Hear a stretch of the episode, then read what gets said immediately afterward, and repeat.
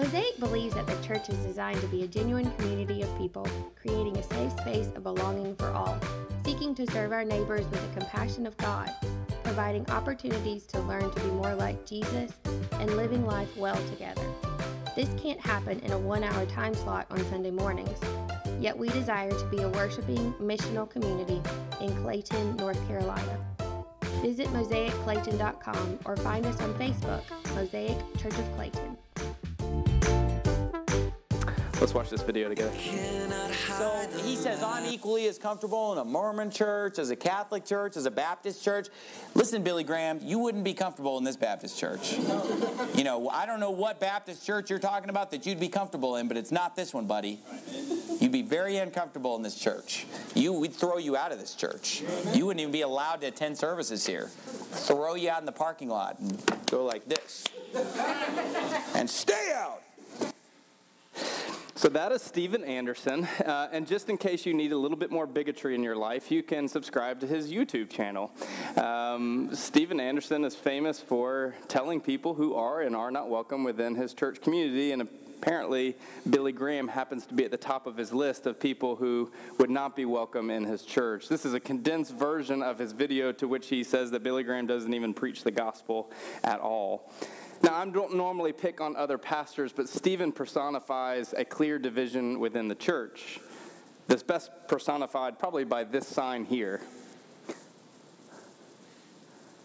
You see, for far too many, the church has been a dividing place of whether you are in with us or you are not in with us. This could best be personified by a church called Westboro Baptist Church, whose website is literally GodHatesFags.com. Since 1955, Westboro Baptist Church has taken the form of what they call uh, removing the precious from the vile from the mouth of God, which they quote scripture. In 1991, Westboro Baptist Church did what they call began to conduct peaceful demonstrations to demonstrate opposing lifestyles of soul damning, nation destroying filth. But then there's the opposite perspective of a Westboro Baptist church, which could best be personified in the words of Abigail Van Buren, who said, The church is a hospital for sinners, not a museum for saints. The metaphorical image of the church is a field hospital that is welcome to, for healing and restoration for all people. We live in a this and that world. Think about it. Dog or cat person, Facebook or Twitter, iOS or Android, PC or Mac, Coke or Pepsi, State or Carolina, Carolina or Duke, Duke or NC State, Democrat or Republican, patriotic or unpatriotic. We live in a this or that world. But have we ever considered that sometimes we can be both? What if the church is supposed to be a place both for sinners and for saints? And for this, we turn in our text to the Gospel of Luke, chapter 18, verse 9. Now, we are beginning a new four week series today entitled Ecclesia creating a nurturing community of healing and transformation. Ecclesia is the Greek word used in the New Testament for church. It literally means a gathering, a community, a united body. So, over the next four weeks, we'll be wrestling with what is the church?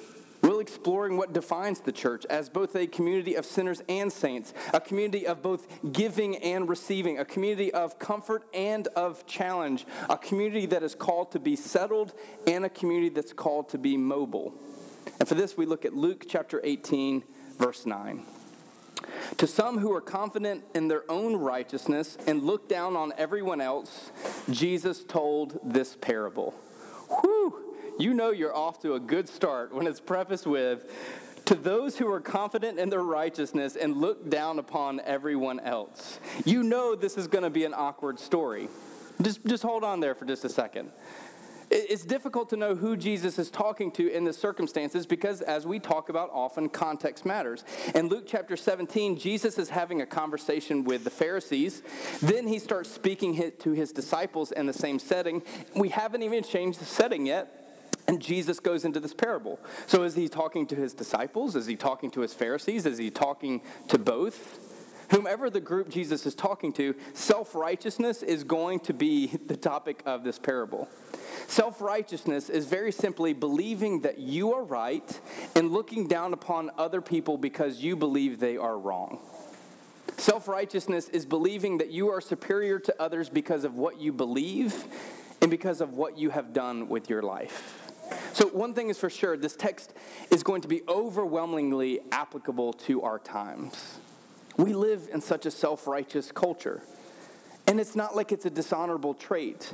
We live in a culture that almost accepts and anticipates that we will be self righteous people. Consider the raging uh, battle of politics. I don't care who is in what office, each side believes they are always right and their opponents are wrong, and they will come down to whatever cost to make sure you know that they are right and this other person is wrong.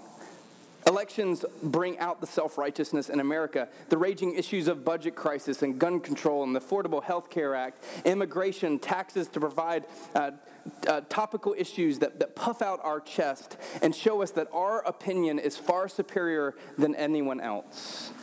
News coverage is basically the very essence of self righteousness. Most news channels spend most of their time talking about how their opponents are wrong. And while we claim to simply watch coverage, we soak in the attitude and opinions of the broadcasters. Then we make our self righteous claims and conversations and on social media. And good Lord, if you post anything on social media, let the boxing gloves come out. Because no matter if it's said on social media, in a sermon, in a blog, in a tweet, and in, in some sort of video, people are going to have opinions of what you are doing. She gets it. She's like, yeah, I preach, preacher. in a world of religion, let self righteousness reign. The creation of labels like conservative and fundamentalist and liberal and heretic are verbal evidence of self righteousness. And nowadays, someone, if they write a book or preach a sermon, there are endless others who, who have their life centered on how they can respond, how they can rebuttal, how they can condemn the name of another person. And Steven Anderson is just one of many examples of this. So, self righteousness fits into the context of our world. So, let's carry on in the parable in verse 10. It says, Two men went up to the temple to pray, one a Pharisee and the other a tax collector as, as if Jesus wasn't beginning this parable in the most polarizing way by saying, For those that look down upon others, Jesus then strikes a chord when he talks about two of the most polarizing figures of his day a Pharisee and a tax collector. Now, what were the Pharisees? Uh, it's been a while since we spent a lot of time in the Gospel of Luke, where they're the most prevalent. Uh, Pharisees were not priests, they were not rulers of the temple. They were actually more like lay leaders and common leaders. They believed that if you pursued the law to the utmost, and if you enforced the law on everyone else, then God would bring God's righteous hand back to Israel. In other words, if I live as perfectly as I can to the law of Moses, and if I enforce that on other people, then God is going to bring God's reign back to Israel. And so the Pharisees were, were actually popular in their day because the religiosity of their day. But Jesus constantly is butting heads with the Pharisees in the Gospel of Luke. Who was the opposite end of the spectrum? There was this person called a tax collector. Without a doubt, a tax collector would have been the most hated person in Jesus' day. Because most tax collectors in Jesus' day were Israelites that were empowered by Rome to take money from Israelites. Nobody likes a money collector. Nobody wants to get that letter in the mail of how much they owe this company or that company or this thing or that thing. Imagine if you were empowered by Rome to literally take from people money that was for Rome, and then also because you had the threat of Rome on the tip of your tongue, you could take a little extra for yourselves. And so tax collectors were hated, they were viewed as public enemy number one. But this happens in verse 11.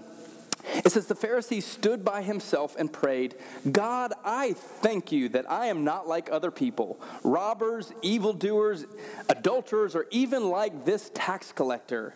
I fast twice a week and give a tenth of all that I get. The arrogance of this Pharisee is palpable. I mean, we can, we can taste it in the air, and it's 2,000 years later, right? Just look at his posture. On one hand, he's standing He's in the temple in Jesus' parable.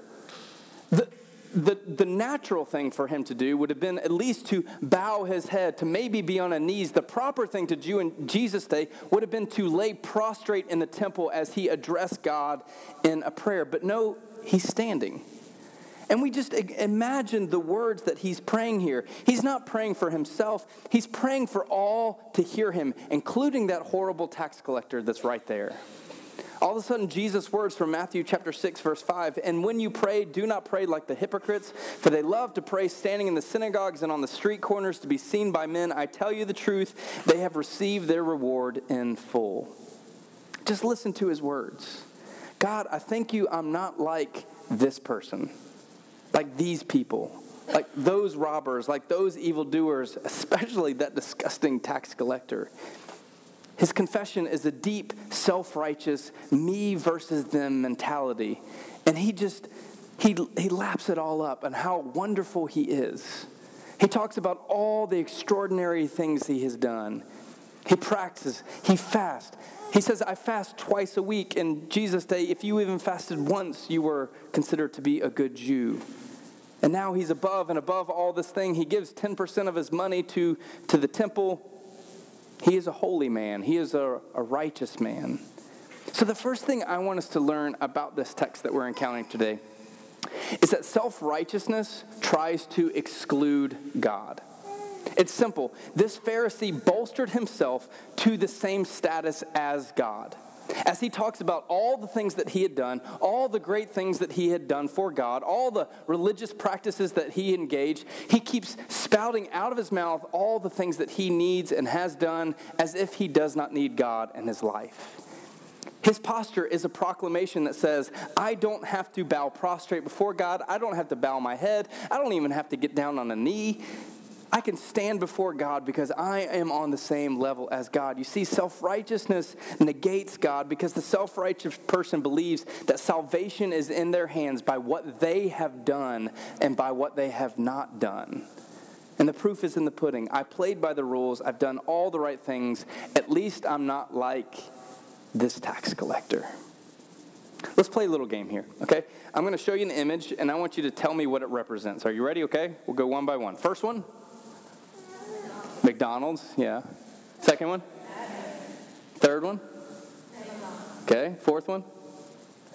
Prince, yeah, some of y'all are like, oh, we started to fall off there. All right, last one?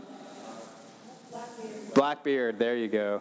I've always loved Blackbeard's flag. I just imagine, like, back in the day when Blackbeard, you know, he's there, he's got his tricorn hat on, he's got a sword on his side, he's got his smoky beard, and he says to his group, You know what? I want a new flag.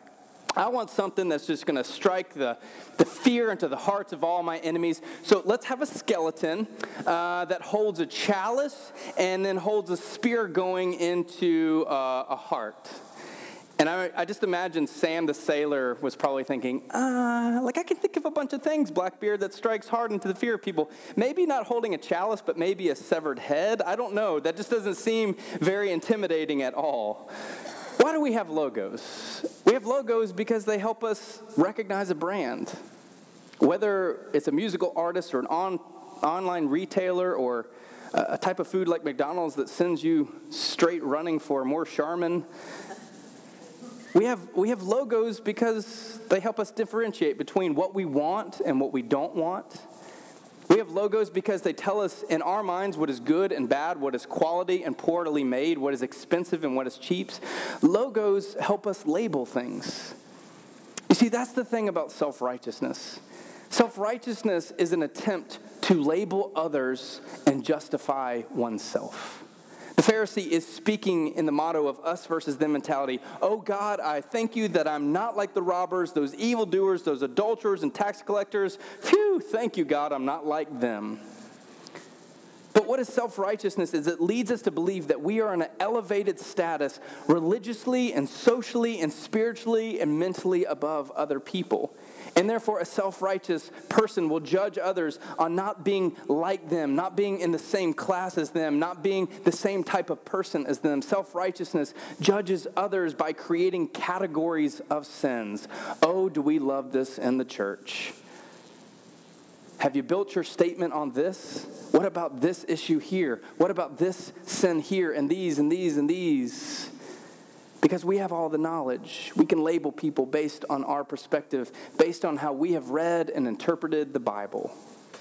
And that is what the Pharisee and all the Pharisees did in general. They were making a stand on their so called biblical views of the time, using this language the Bible says, the law says this.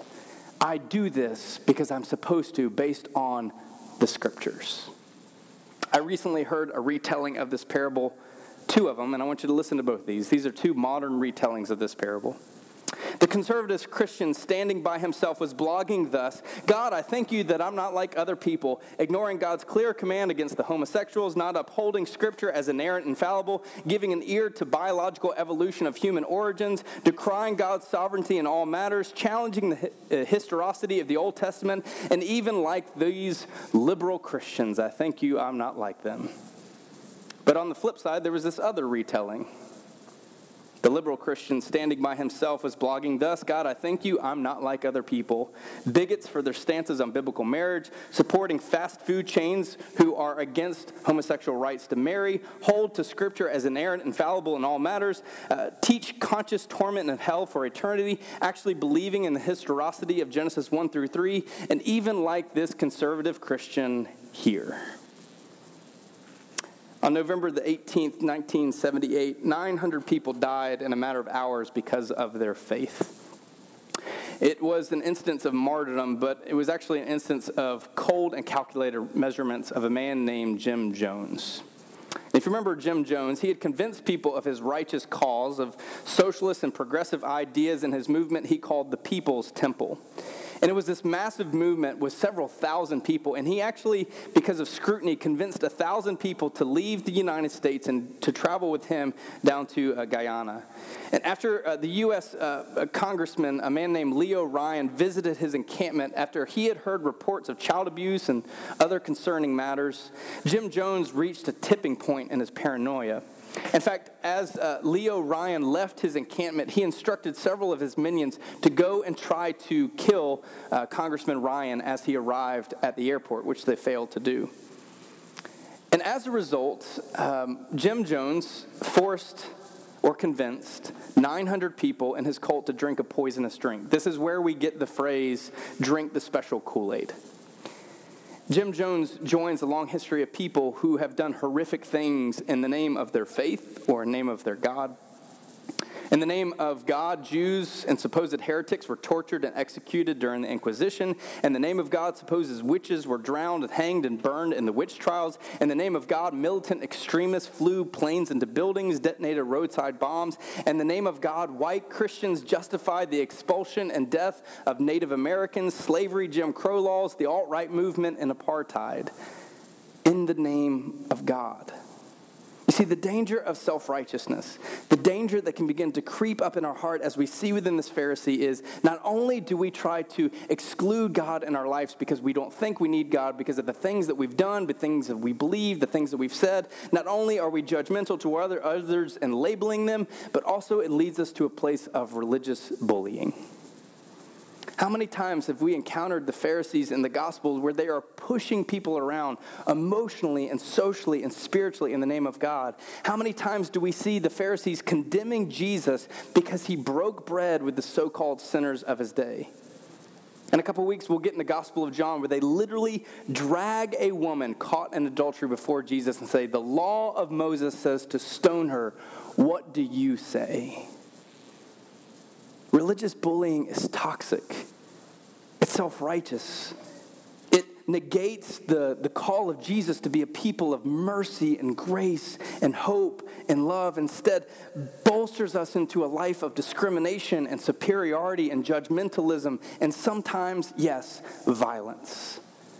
Maybe not with our actions, but certainly with our words. The extraordinary words of Brennan Manning, who wrote, the story goes that a public sinner was excommunicated and forbidden entry into the church. He took his woes to God and said, God, they won't let me in because I'm a sinner.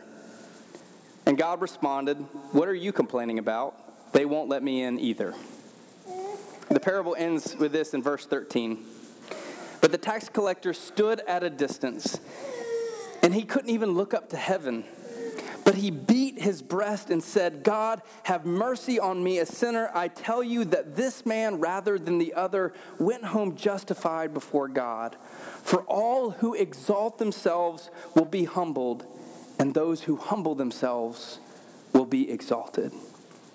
You see, it's so easy for us to get overwhelmed in this parable by the Pharisee, by the antagonist of this story, but we forget that there's another character within this story. It's this tax collector. And Jesus' audience would have been appalled. They would have been shocked by the fact that Jesus said that the tax collector's prayer was heard by God.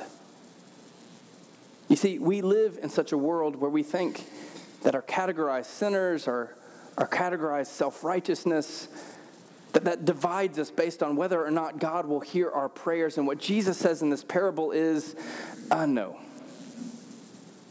This marginalized, this, this self proclaimed public enemy, number one, his prayer was heard versus the self righteous religious person. Jesus is essentially saying, Do you really want to know what God really thinks? It's not self righteousness. It's no, not so called right living according to how you interpret Scripture. It's not judging others. It's not attaining false salvation by your own hand. What God desires is humility. And that's what we learn from this tax collector of all people. You see, look at the tax collector versus the, the Pharisee. The Pharisee is literally standing before God, proclaiming this for all to hear. And what is the tax collector doing? He can't even look up to heaven. Can't even do anything except to have his head down to the ground. Jesus said that he literally is beating his chest. This reminds me of the early monastic movement where priests were so overwhelmed with their sin that they would do things like self mutilation and hurt themselves because they felt like that might appease the wrath of God. This man is in a complete posture of submission. His words, God have mercy on me, a sinner. It's not a profound, long theological statement. He doesn't compare himself to other people. He simply recognizes and embraces his own brokenness. and he begs God to have mercy on him. And all this guilt and all this shame and all this unworthiness builds up to this boiling point where he just he begs God to have mercy on him. And Jesus said that this man this man was justified. Not in his remorse, not in his guilt, not in confessing a specific sin. He's justified because he recognized his deep need for God's grace and forgiveness. He recognized his deep need for God. And this would have been scandalous in Jesus' day. And if we're honest, this is scandalous in our day. A modern day sinner is justified before God instead of a religious, self righteous person. It's not the Pharisee, it's the tax collector that embraces God, embraces God's grace and mercy in your life. You see, in our humility, God's grace becomes a reality. Humility makes God's grace a reality. You see, God's grace is this gift of salvation, it's this gift of forgiveness that we have to embrace before it becomes a reality. It's so easy for us to have this concept of God's love. It's so easy for us to have this concept of God's mercy. But until we can come to a place in our life where we embrace it out of our need for healing, our need for transformation, it never becomes a reality to us. As awkward as it sounds, coming before God in humility is like it's like stripping away everything that we need to hide, our arrogance, our pride, our self-righteousness, and it's like we're standing naked before God. And God's response is to wrap us in the warmest of cloths and blankets. You see, God sees all of us, knows all of us. Every fraudulent act, every, every whiff of envy and resentment and self deception, and God throws it out the window and embraces us with love and mercy. And the hardest thing about this text is we recognize that our lives are messy. The life of the tax collector was so messy. The life of the Pharisee is so messy. Can we see ourselves within the tax collector and the Pharisee? Can we see that, that our lives need cleaning up? in all different forms, and I'll put myself at the front of that line. We all are broken and need to be made whole by the love of God. And it is not a God who stands over us self righteously saying, Be like this person, you better not do these types of things. It's a, it's a God that looks at us and says, I love you, and I embrace you. And I sent my son to the cross that you might experience this as a result of my love for you. God loves us so very much. Can we embrace our messiness? It's been 20 years since uh, Christianity lost one of the greatest saints, Mother Teresa of Calcutta. For decades, this woman um, served the poor in the streets of India. She, she fed the hungry. She clothed the naked. She gave shelter. She provided medical care to the sick. And the story has been repeated uh, many times. A reporter watched Mother Teresa of Calcutta. She cleaned the maggot infested wounds of a man on the streets, only to have the reporter say to her, I wouldn't do that for a million dollars. And Mother Teresa looked up her and smiled wryly and said, I wouldn't either. This is the same woman who was discovered by another reporter was sitting on a stool cleaning the open wounds of a leprous man. In the words of Pope Francis, I see clearly that the thing the church needs most today is the ability to heal wounds and to warm the hearts of the faithful. It needs nearness, proximity. I see the church as a field hospital after battle. You see, the church is not a place for sinners or saints. The church is a community for sinners and saints. The church is an active and living community of Jesus. It is therefore a place where all people are welcome, no matter a person's race or nationality, their faith practice, their sin, their marital status, their economic status, their gender identity, their sexual orientation, their physical or mental ability, their political stance, their theological perspective, their station of life, their caliber of righteousness or self righteousness. All are welcome in God's church. It's not our church, it's God's church. And as we encountered the ministry of Jesus, this ministry that constantly broke bread with both the self righteous religious people and the so called sinners of the day, we learned that the church is for all people. The world needs compassion and healing, not judgment and damnation. Let's go back to these words from Brennan Manning in the Ragamuffin Gospel. He says, If the church remains self righteously aloof of its failures, irreligious and immoral people, it cannot enter into a justified kingdom. But if it constantly is aware of its guilt and sin, it can live in a joyous awareness of forgiveness. The promise has been given to anyone who humbles himself, they will be exalted. What would it look like for Mosaic to be a community of sinners and saints? What would it look like for us to be a people where the, the people of Clayton know that this is a safe community for healing and grace and mercy? What would it take for us to look more like Jesus and less like the Pharisee in this story? Maybe it starts with, as one author put it, churches should aim to take people of every age and ability level and help them to become the most loving version of themselves possible. They would help people face the challenges of life, challenges that can make them bitter, self absorbed, callous, or hateful, with openness, courage, and generosity. They would become people recognized when they're straying from the way of love and help them back on the path. May we be a church of not sinners or saints, but may we be a church of sinners and saints. Let's pray.